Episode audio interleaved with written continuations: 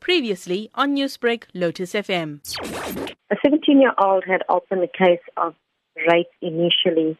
Investigations by Colonel Rajak and his team, who are the stimulus team from the provincial office, led to an arrest of a 37 year old male.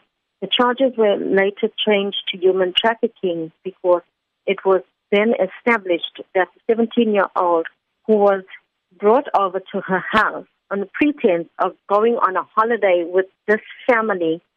Initially, she was forced to take semi naked pictures of herself.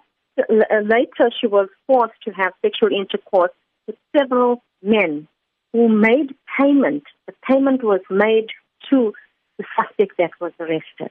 Has the suspect appeared at court yet?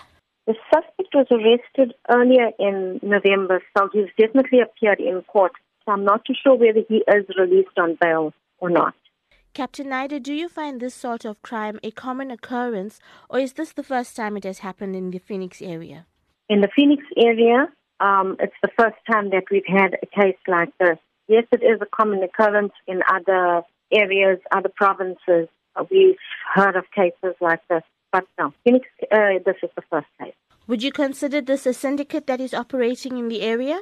I wouldn't say it was a syndicate. It was just one person that was arrested. Him and his ex-wife were involved in this operation. And how is the victim since then?